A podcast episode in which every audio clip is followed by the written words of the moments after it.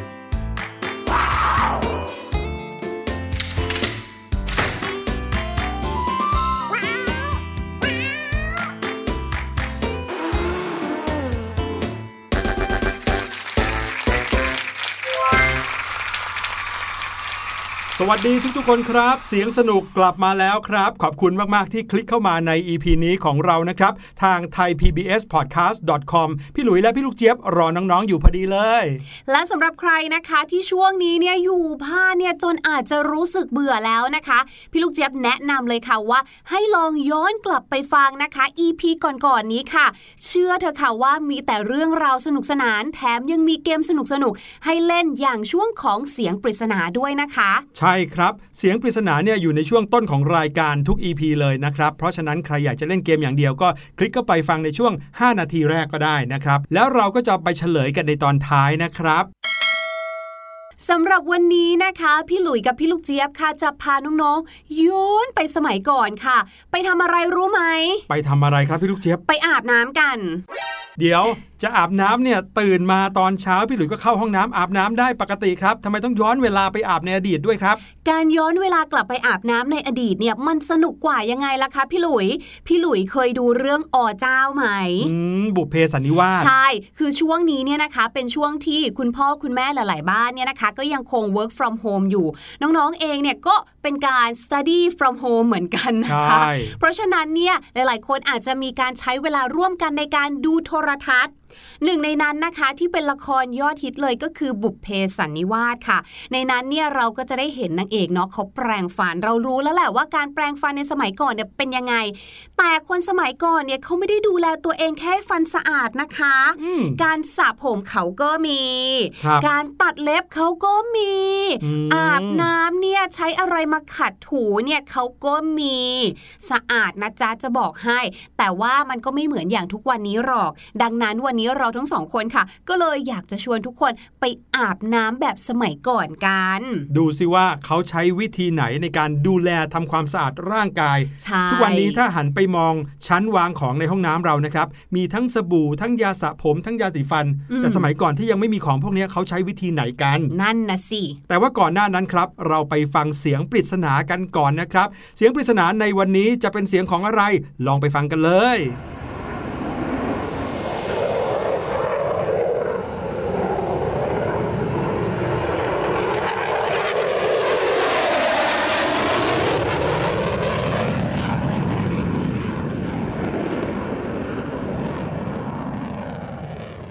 สียงปริศนาที่ไปอัดมาให้น้องๆฟังในวันนี้นะครับ ง่ายแสนง่ายครับ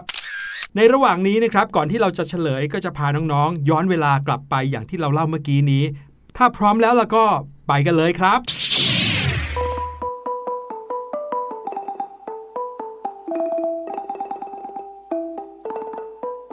พี่หลุยคะครับ จะมาแค่นี้ย้อนอดีตมาเนี่ยชุดมีให้เลือกใส่ตั้งเยอะทำไมนุ่งมาแต่โจงกระเบนล่ะคะ อ้าว พี่ลูกเจี๊ยบครับ ชายไทยในสมัยอดีตนี่นะครับ โดยเฉพาะอย่างยิ่งยุครัตนโกสินทร์ตอนต้น หรือว่ายุคกรุงศรีอยุธยาเขาไม่ใส่เสื้อกันนะครับอ๋อเหรอมีแค่ผ้านุ่งหรือว่าโจงกระเบนผืนเดียวนี่แหละครับอืมแล้วนี่ทำไมไม่เอาขันอาบน้ำมาคะนี่พี่ลูกเจี๊ยบเตรียมขันของพี่ลูกเจี๊ยบมาแล้วนะห้ามมาแย่งด้วย ก็เดี๋ยวคงมายืมพี่ลูกเจี๊ยบนั่นก็ไงได้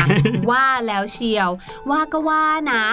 มาถึงตอนนี้แล้วเนี่ยนะคะ มีขันหนึ่งใบเนี่ย ยังงงอยู่เลยค่ะว่าพี่ลูกเจี๊ยบจะสระผมยังไงดีคะเนี่ยอืมน้องๆครับ ตอนน้องๆอยู่ที่บ้านสระผมกันยังไงครับหลายๆ คนอาจจะบอกว่าก็แค่หันไปที่ชั้นวางของในห้องน้ำแล้วก็หยิบขวดยาสระผมมาบีบใส่มือใช่แล้วก็ขยี้ขยี้ลงบนศีรษะของเรา ถูกต้องค่ะ แต่ว่านี่เราอยู่ในยุคกรุงศรีอยุธยาขนาดนี้ ยาสระผมยังไม่เข้าประเทศไทยแน่นอน ยังไม่เข้าค่ะพี่หลุยขาแต่คนในสมัยนี้ค่ะ เมื่อตะกี้พี่ลูกเจี๊ยบไปถามมาเรียบร้อยแล้วค่ะว่า อยากจะสระผมมีอะไรให้ยืมบ้าง แปลกมากเลยค่ะครับเขายื่นใบเนี้ยมาให้พี่ลูกเจี๊ยบอะค่ะ ใบใบไม้เนี่ยนะครับ ใช่ค่ะ ใบไม้อะไรครับใช้สระผมได้ เขาบอกว่ามันเป็นใบหมี่ค่ะ ใบหมี่ใช่ไม่ได้เอามากินนะคะ อันนี้ไม่เกี่ยวอะไรกับเส้นหมี่เลยนะคะ แต่ใบหมี่อันนี้ค่ะ เจ้าใบเขียวๆอันนี้เป็นสมุนไพรอย่างหนึ่งนะคะ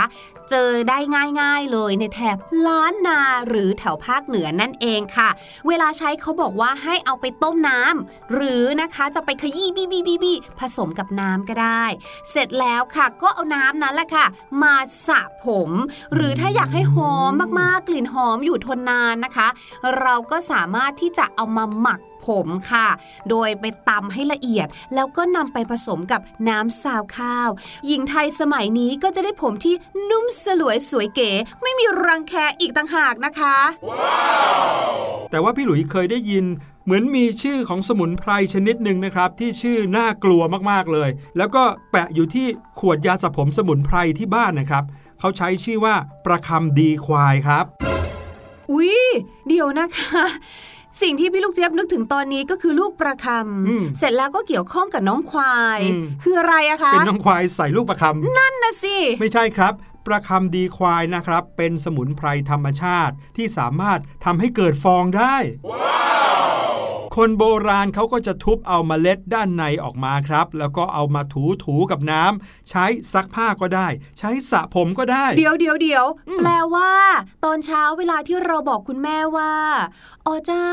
อ๋อเจ้าจะเอาผ้าไปซักก็คือทั้งซักผ้าและสระผมในเวลาเดียวกันไปเลยอย่างเงี้ยเหรอคะใช่ครับ เนื่องจากประคำดีควายเนี่ยเป็นสมุนไพรตามธรรมชาติครับ ไม่เหมือนกับสมัยนี้นะที่ใช้สารเคมีเอามาซักผ้า ดังนั้น ผงซักฟอกหรือว่าน้ำยาซักผ้าเขาจะเอามาสระผมเราไม่ได้นะอืมแต่ประคำดีควายทำได้ครับ หรือว่าบางคนนะครับอาจจะเอาประคำดีควายเนี่ยมาทุบพอให้แตก แล้วก็ต้มกับน้ำประมาณหนึ่งถ้วยครับ เอามาหมักผมเอามาสระผม แถมสรรพคุณก็ดีมากๆเลย ก็คือช่วยลดผมร่วง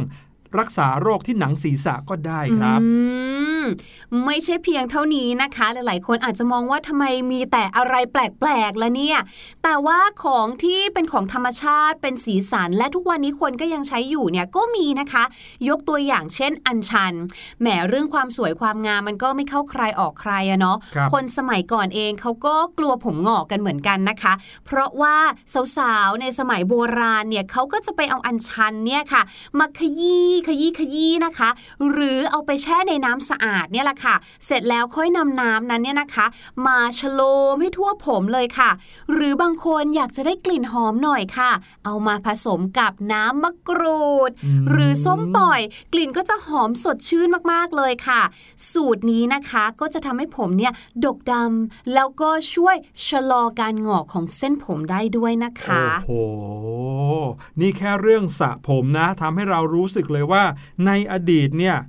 บรรพบุรุษของเรามีวิธีการใช้สิ่งของในธรรมชาติ มาดูแลเส้นผมได้เยอะมากๆเลย ใช่เขาก็ใช่ว่าจะปล่อยให้ผมเนี่ยหมักเค็มติดกันหวีไม่ไหวนะคะ ใช่ใช่พี่หลุยเนี่ยเคยนึกเลยนะครับว่าทุกวันนี้เราชอบสระผมมากเลยเพราะว่ายาสระผมน่ะหอมอืมแล้วพอสระเสร็จปุ๊บเนี่ยผมเราก็จะลื่นไม่เหนียวใช่แล้วคนในอดีตเนี่ยเขาใช้วิธีไหนกัน ถ้าเขาไม่มียาสระผมแบบเนี้ย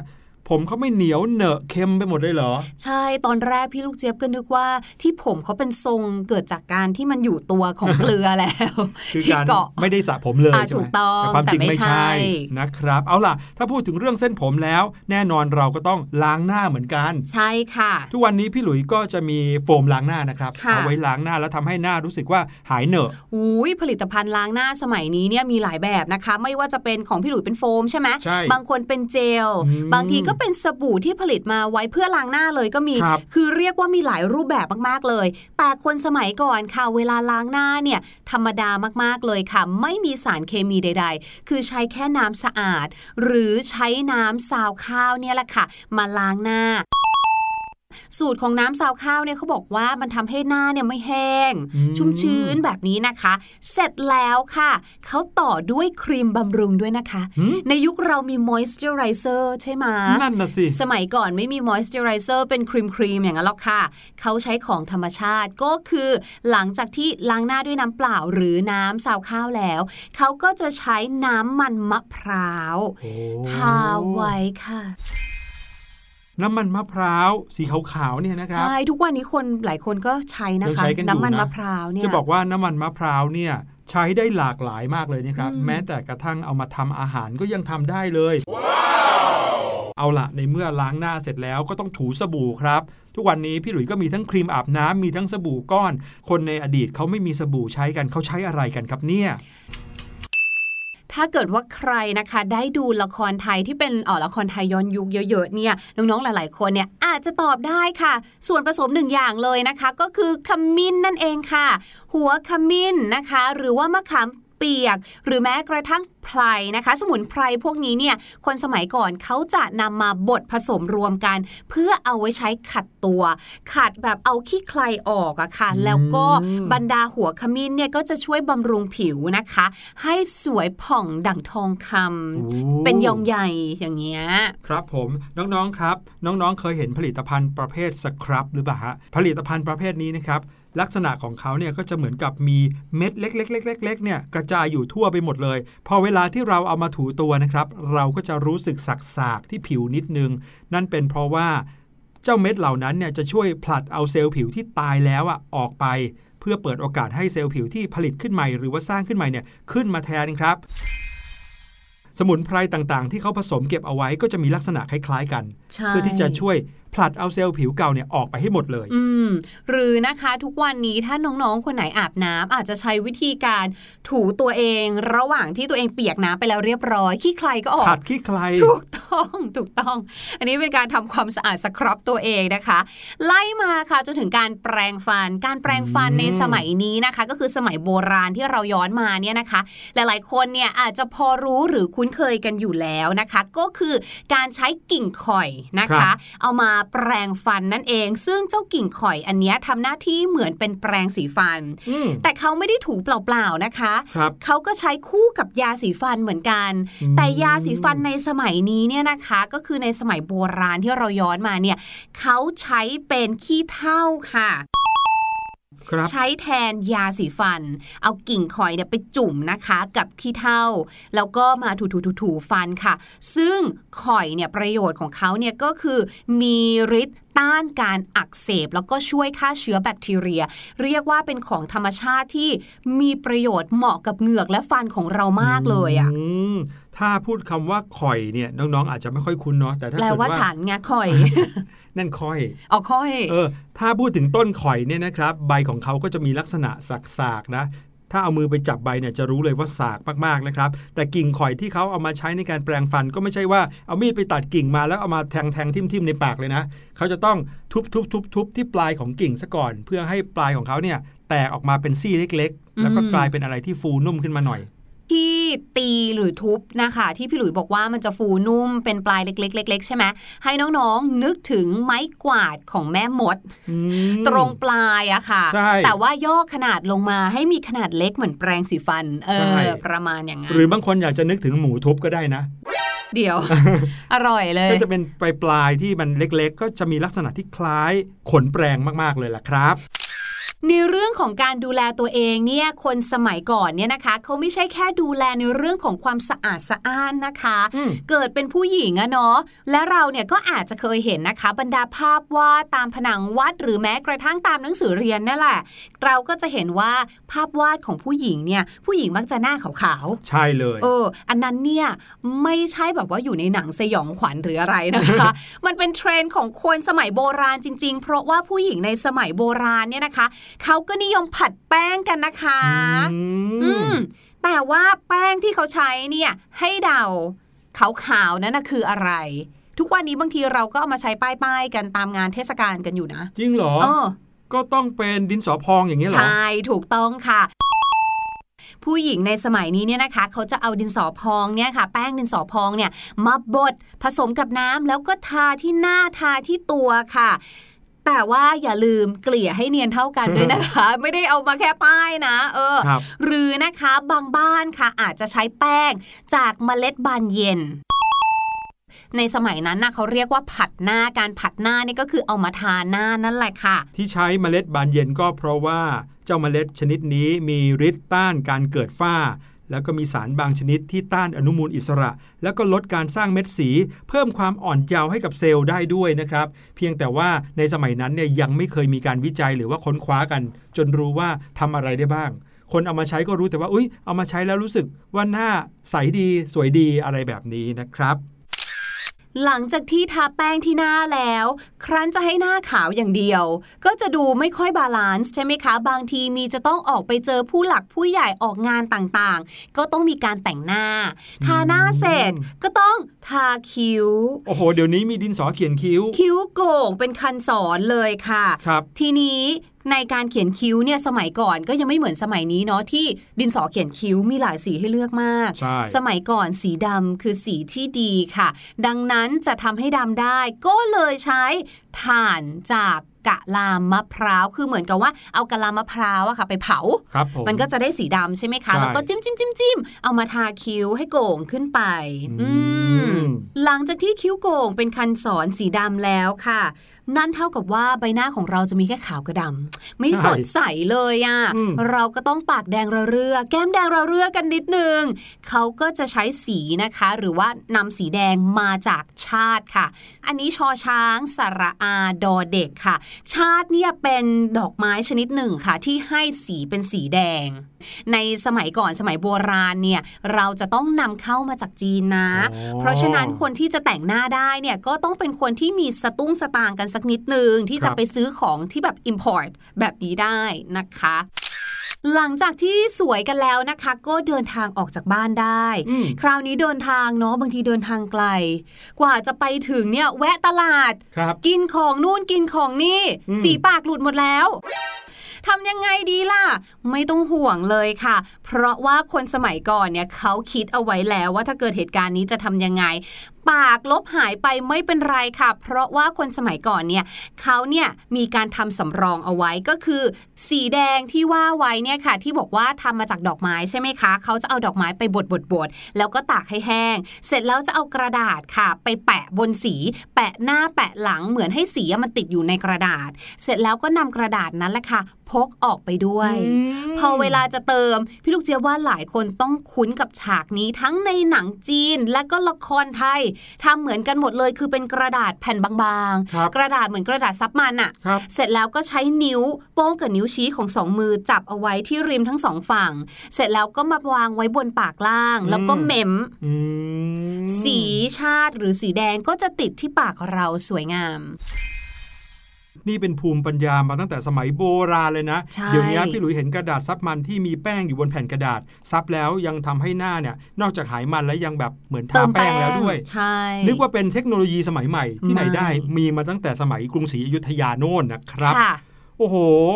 นึกว่าคนในอดีตเนี่ยเขาจะดูแลรักษาร่างกายให้สะอาดได้ไม่เท่ากับคนในปัจจุบันนะ แต่ที่ไหนได้ครับ มีวิธีการต่างๆ มากมาย ที่บรรพบุรุษของเรา ใช้ในการดูแลความสะอาด และก็ความสวยงามให้กับร่างกายตัวเองครับน้องๆ จริงๆแล้วเนี่ย เรื่องราวแบบนี้ทุกวันนี้ก็ยังคงใช้อยู่ในบางอย่างนะ เช่น ในยาสระผมบางชนิดก็มีการผสมสมุนไพรอืมที่เราพูดชื่อมาเมื่อกี้นี้ใช่เพื่อให้ช่มันมีคุณสมบัติเหมือนกันกับที่เราเล่าไป เช่นว่าใช่ทำให้ผมดกดำทำให้ผมงอกช้าทำให้ผมไม่ร่วงค่ะสมุนไพรเหล่านี้นะครับถือเป็นภูมิปัญญาตั้งแต่โบราณของชาวสยามเราจริง ๆ ครับ ถ้าอย่างนั้นนะคะ พี่ลูกเจี๊ยบว่าได้เวลาที่เราจะไปลองสมุนไพรที่อยู่ตรงหน้าเราทั้งหมดนี้แล้วแหละค่ะพี่หลุยอื้อหือเอาจริงเหรอพี่ลูกเจี๊ยบ สวยงามก่อนที่จะกลับมายังโลกปัจจุบันของเราหน้าต้องผ่องแผ้วกลับมา ลองก็ลองนะครับ ให้น้องๆฟังเพลงกันก่อนดีกว่านะครับ พี่ลูกเจี๊ยบมีภาษาอังกฤษเกี่ยวกับเพลงมาเล่าให้น้องๆฟังด้วย หลังจากเพลงนี้ครับ กบออกกำลัง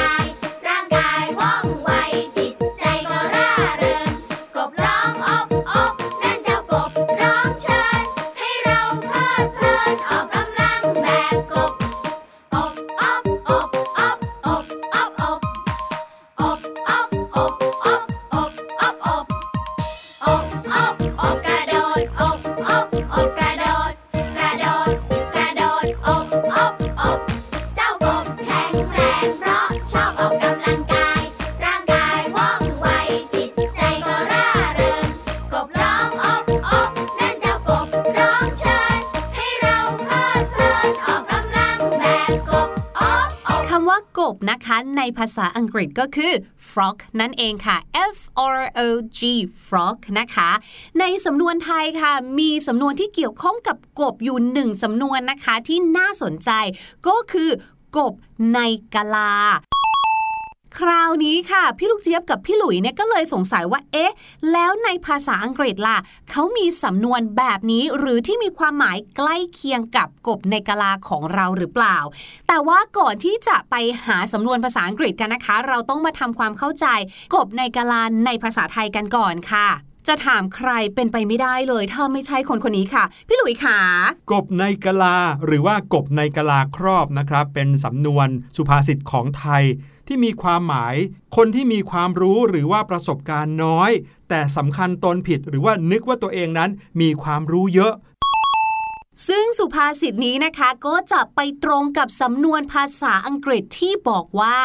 a frog under the coconut shell ตรงตัวมากและเหมือนกันอย่างไม่น่าเชื่อเลยค่ะ ก็คือ a frog กบ under อยู่ใต้ the coconut shell S H E double L shell นะคะ นอกจากที่จะแปลว่า หอยหรือว่าเปลือกหอยนะคะ อีกหนึ่งความหมายของเขาคือเปลือกหรือสิ่งที่อยู่ภายนอก coconut shell ก็คือ เปลือกของมะพร้าวนั่นถูเอกงต้องค่ะ ดังนั้น a frog under the coconut shell ก็เลยตรงกับสุภาษิตกบในกะลาของไทยเรานั่นเองค่ะ โอ้โห ขอบคุณพี่ลูกเจี๊ยบมาก ๆ เลยครับ วันนี้เราก็ได้รู้ว่าสุภาษิตของไทยเนี่ยก็มีที่ตรงกันเป๊ะกับสุภาษิตของฝรั่งเขาเหมือนกันนั้นเนี่ย เอาล่ะ ได้เวลาไปเฉลยเสียงปริศนากันแล้วครับ อย่างที่บอกกับน้อง ๆ ไว้ว่าเสียงปริศนาในวันนี้ง่ายแสนง่ายเหลือเกิน หวังว่าน้อง ๆ คงจะตอบได้ ลองไปฟังกันอีกสักทีครับ แล้วก็ตอบพี่หลุยให้ชื่นใจหน่อย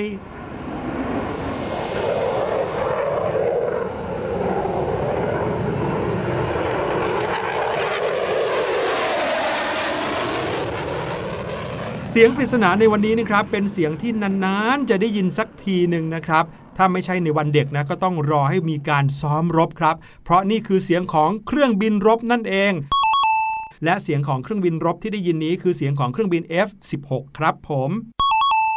มีใครพอจะเดาถูกกันบ้างครับ วันนี้รายการเสียงสนุกหมดเวลาแล้วล่ะครับ พี่หลุยและพี่ลูกเจี๊ยบต้องขอลาน้องๆไปก่อน EP หน้ารับรองว่าจะมีอะไรสนุกๆมาฝากอีกแน่นอน อย่าลืมคลิกเข้ามาฟังกันได้ทาง thaipbspodcast.com วันนี้ลาไปก่อนแล้วครับ สวัสดีครับ สวัสดีค่ะ สบัดจินตนาการ สนุกกับเสียง เสริมสร้างความรู้ในรายการ เสียงสนุก